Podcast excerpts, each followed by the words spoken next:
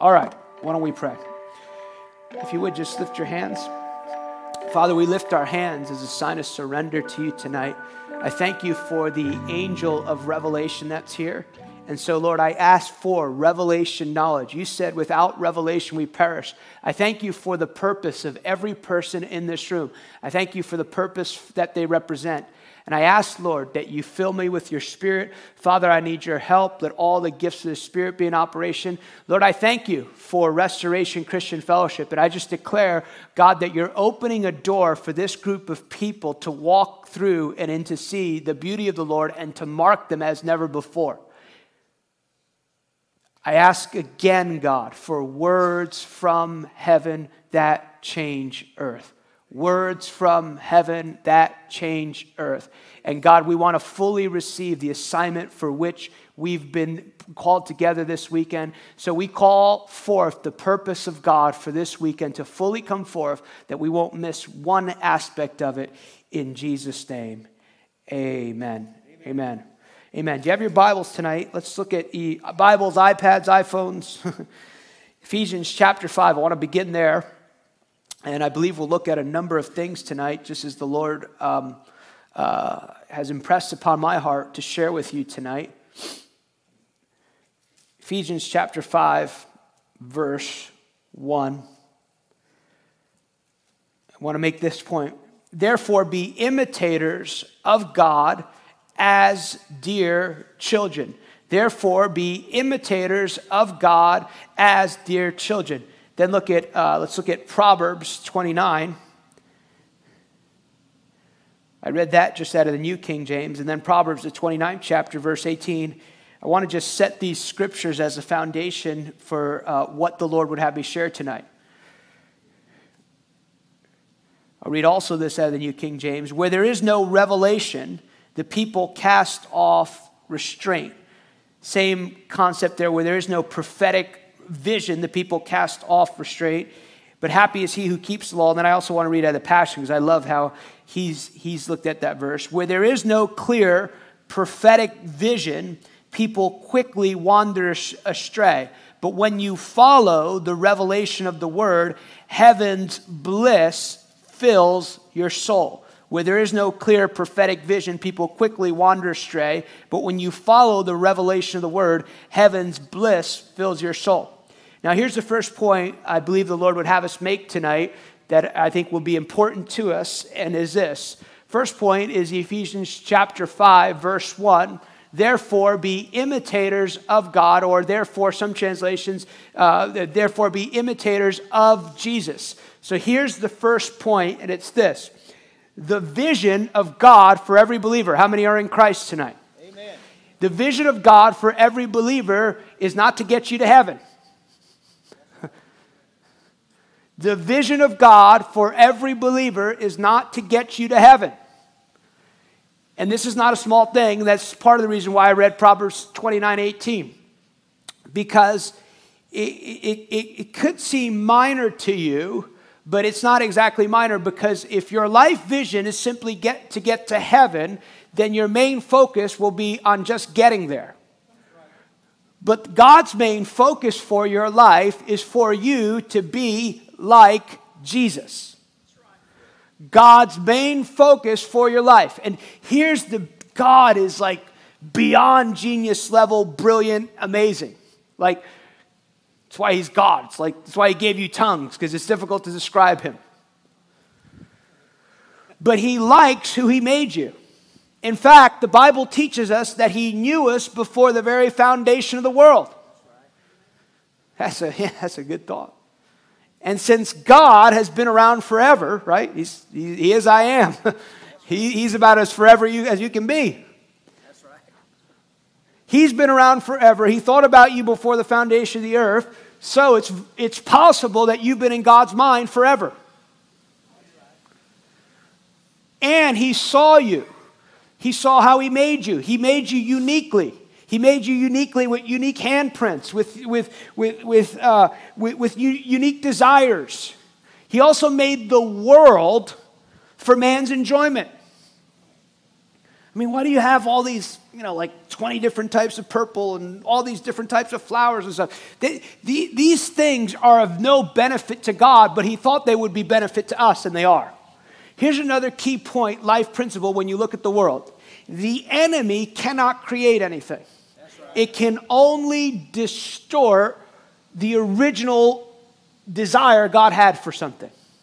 Why do you think part of the, you know, we've just seen it really unleashed in America the last few years, this whole thing with transgenders, because it's, it's, it's a goal to destroy God's original intent for that, the beauty that God had for that.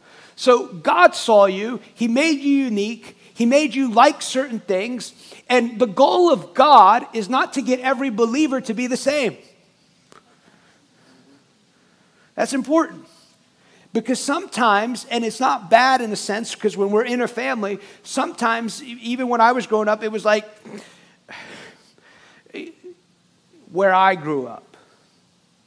Classic Pentecostals. Like the young men who got on fire back then, they all wanted to be Jimmy Swaggart. And it, it, he was a great preacher, but God doesn't want another Jimmy Swaggart. He made Jimmy Swaggart. That's right. And then got around the, you know, get around every movement's got it. Get around the faith people, you know, people, everyone want to be Brother Copeland, you know. Then you get around the revival people, and everyone wanted to be like Bill Johnson. They'd have those pauses, but they weren't as anointed as him, so it really looked weird, you know. So the goal of God, the goal of God is not for you to be like someone else. Amen. The goal of God is for you to receive the grace and the anointing that people have and then add it to your own unique walk. That's the purpose of the fivefold ministry. So the goal of God is to make you like Jesus, not to get you to heaven. Heaven is a consequence of being a, a follower of Jesus. Now, this is, this is, uh, this is also uh, really important and an interesting observation that I've had over the years that many people they want to go to heaven, but they don't want to obey God here. There's a real problem with that one. Because in heaven, everyone's obeying Him.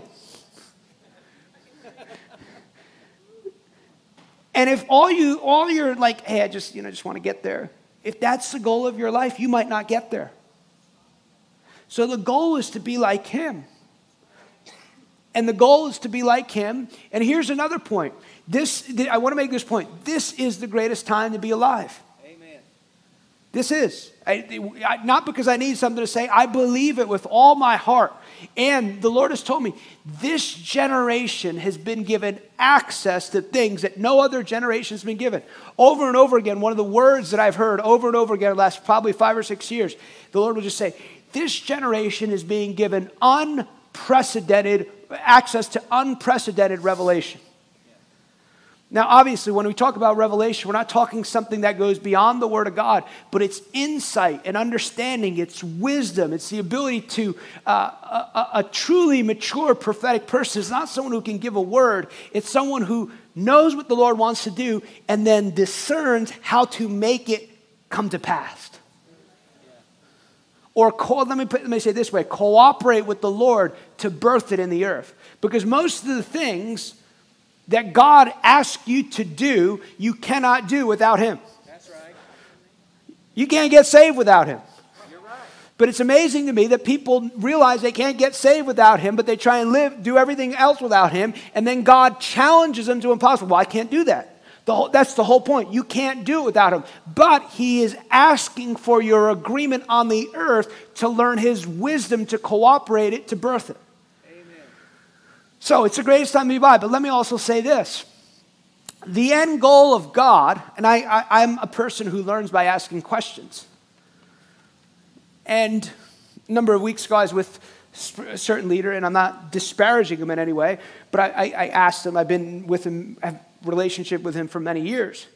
And so it was rolling around in me. So I asked him this question. I said, Well, what's the, what's the vision? What's the vision for the group of people you live in, live, I think you've been at there 12 years, certain place, and really plowing hard and working. And he said, Well, the goal is a move of God.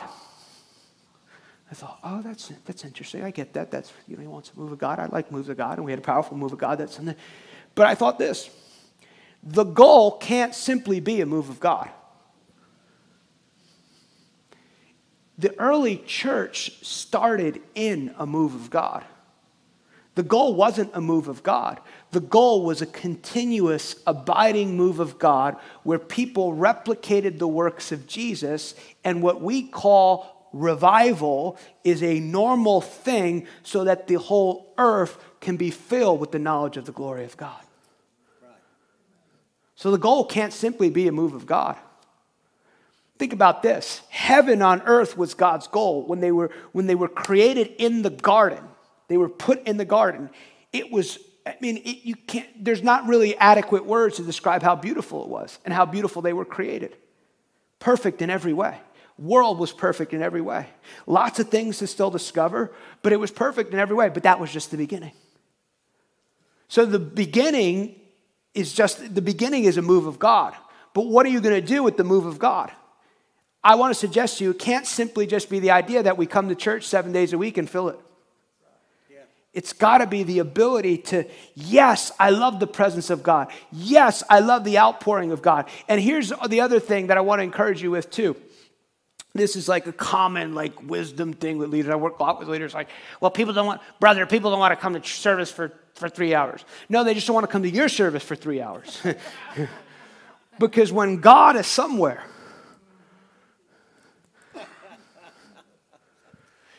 I mean, one of the aspects of, of uh, Sister Kathryn Kuhlman's meeting was uh, she, and I went to the church in June when I was in Pittsburgh, I, and you could still feel the presence of the Lord there. She would, she, the meeting was supposed to start at seven, but people would show up by three o'clock and it would be filled by four, so she'd start the meeting at four, and they say for five or six hours. Why? Because the glory of the Lord was there. It's, you know, honestly, I've observed this. It's, it's, it's, it's not, I, I've invited my unsaved friends to meetings I've done, and they've gone long. And they've sat there the whole time long. It's usually believers who give you a hard time about how long it goes. You're right. You're right. So when people go, oh, they don't, they don't want to, no, they just want to sit in what you're doing for two hours. But they will be there because it's their heart's cry. But the goal of God can't simply be to, be, to, to have a move of God. The goal of God is to be, it, that, that's just what God calls normal. And that's part of our challenge is uh, we have looked at certain things as like, this is it right here, this is the optimum. And most of those things are just simply invitations to normal. Every person in here, if you're a believer, you should be believing God to lay hands on the sick and see them recover. You should have a deep, deep fellowship with God. You should constantly be hearing the voice of God. You should put the word of God first place in your life. But, but these things should be settled issues for believers. Amen. The challenge is, is often we, as believers, we're trying to get people to just simply do the fundamentals week after week. It's unfortunate there's people that still decide on a Sunday morning if they're going to come to a service. And so these things, this move of what the move of God shows us is what God says is normal.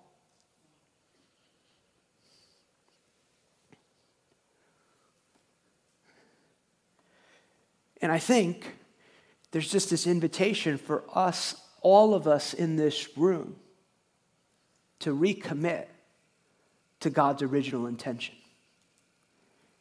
And to and I think some people too some people think that, I think there's this thought, not always said, there's this thought of like, like I, and I think sometimes the reason sometimes people are praying for moves of God is because then, then it's just like they wave the magic wand and everything gets better.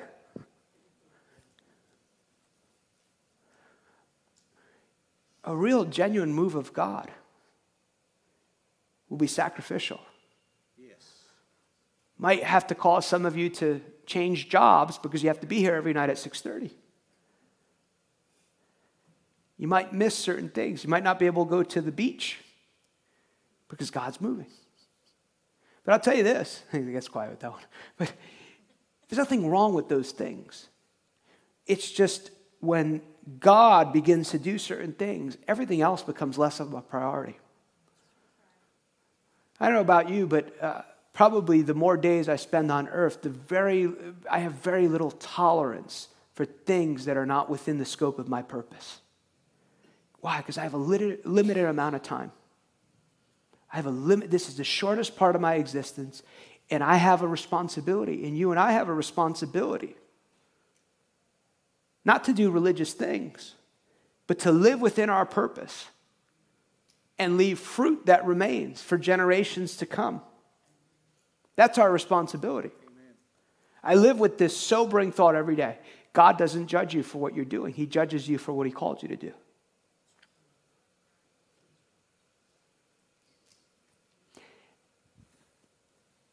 I felt to start with that foundation and then to lead into this, there's a very simple word that I have not been able to uh, move past.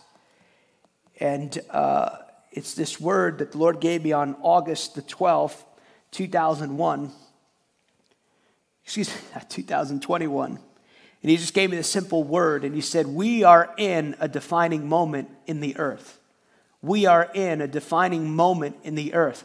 And I didn't even realize that there's actually a dictionary definition for the, the word defining moment, but it's this a point at which the essential nature of a character, of a person, or group is revealed. Defining moment. A point at which the essential nature of a character, of a person, or group is revealed. And I thought, we are in a defining moment for God's people.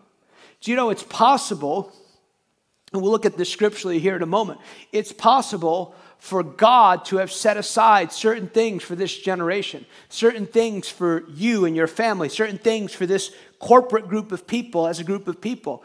But if your heart is not positioned correctly, you might not fully receive everything that God has for you. And I believe that this is a season where the Lord is inviting us to be intentional to facilitate and practice the fundamentals. Part of the root of being a disciple is that root word of discipline. An, un- and an undisciplined person can never fully inherit what God has for them. And so it's, it's not a shame or a blame, but it's, it's, it's this re emphasizing on leaning into the strength of God and to be well in every area of life spirit, soul, and body. Your three parts just like God is three distinct persons, one God. And if one of those parts are out of alignment, you will not be able to fully maximize what God has for you. You know, uh, it's not to be mean or anything to anyone. If you got this call, to, I mean, remember, just give my own example from my own life. Certainly haven't arrived in this area, but many years ago, when I probably my first year or, right before I started full time ministry, the Lord spoke to me. He said, "You will never be able to do what I have asked you to do unless you keep your body in order. And I've tried to do that the best I could. 505, the alarm clock went off. Did a strength exercise. And now it's, now it's a lot easier, too. They got these apps, you can do it right at home, no excuses. So I'm always moving my body. And it, I have much more clarity, too.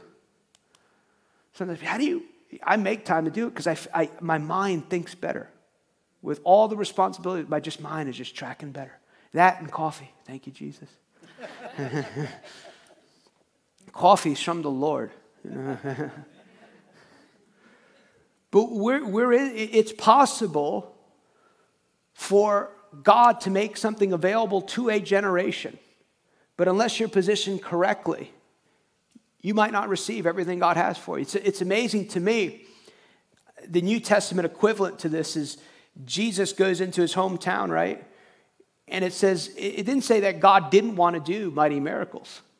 Didn't say that God didn't want to do something. He could not. He could not. Sometimes I like to, that's actually encouraging to me because if you love people, you have this passion to see them walk in fullness. But I've learned this you can't want something more than somebody wants something. And one of the greatest lessons that I, I, I, the Lord taught me years ago is I'm nobody's Messiah. Yeah, that's right. That's right.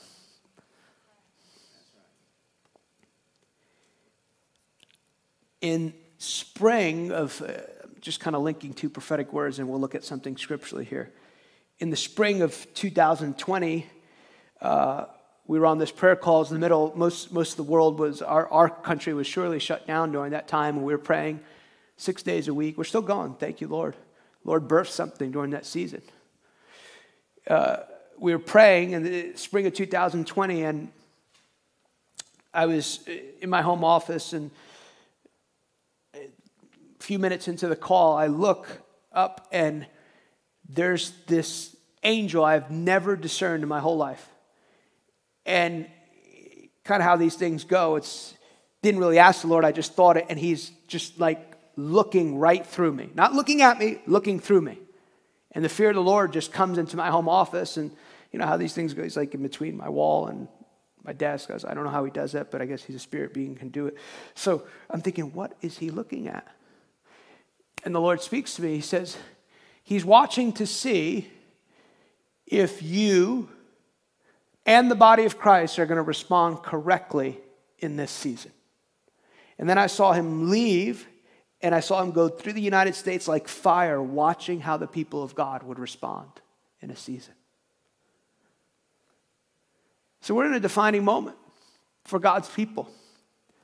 We're in a defining moment where we can, if we will position ourselves properly, receive what the Lord has for us. Look at um, our defining moment will be determined. Let me read that. Our defining moment will be determined by our positioning. You can, you can actually, I've, I, I've witnessed this many times. You can be in an environment, in a room, where God is giving you access to certain things, but if your heart is not positioned correctly, you will not fully receive what God has for you in that moment. I'm an observer of people and I'm an asker of questions. Remember, uh, I've been in meetings and I'm thinking, like, that was amazing. Like, that was like, I needed to hear that. That spoke to me.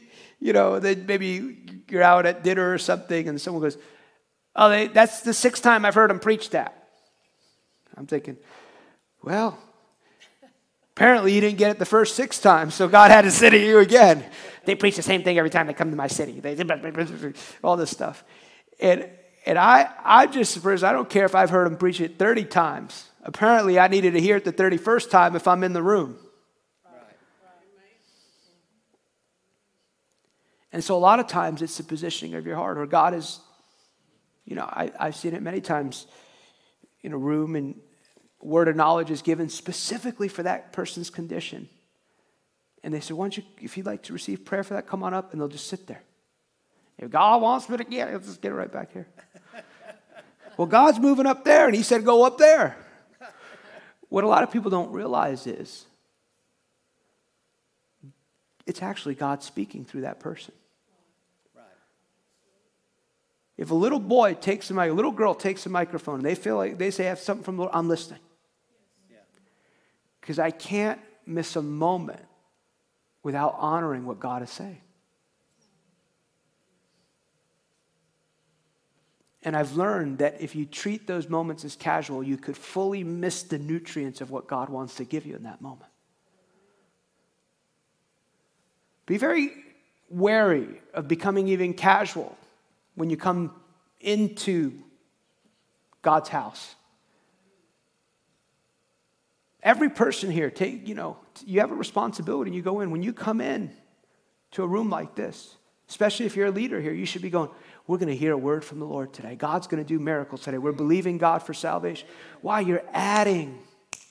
Don't be someone who's, who's taking away from what God is doing in a room. Amen. I can feel it sometimes. Yeah. Not saying I'm feeling it, but I, I, I'm in a room and I can feel the person just resisting what God is doing. Numbers 13, defining moment in Scripture. Verse 1 The Lord spoke to Moses, saying, Send men to spy out the land of Canaan that I am giving to the children of Israel. From each tribes of their fathers you shall send a man, every one a leader among them. I want you to cast verse 2. It's really, really important to to learn how God thinks. I believe one of the ways that you should approach Scripture is you're getting an insight into how God thinks and how He wants you to think. In verse 2, he says, Send the men to spy out the land of Canaan, which I'm giving to the children of Israel. So notice that in God's mind, he has already given them this land. In God's mind, there are things that he has set aside for you already.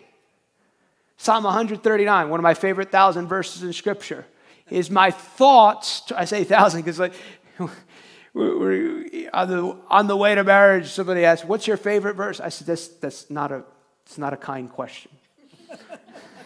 Changes every morning depending on what really ministered to me." So, I, so my favorite thousand verse in Scripture. Psalm 139 says, My thoughts towards you are like the sand of the seashore. Wow.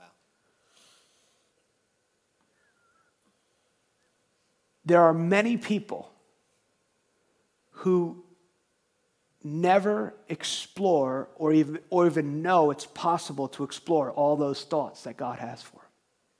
There are things set aside for you there are things he wants to speak to you that he knew before the foundation of the world. There are things he wants to speak to you in relation to your assignment on the earth that's supposed to make the world better.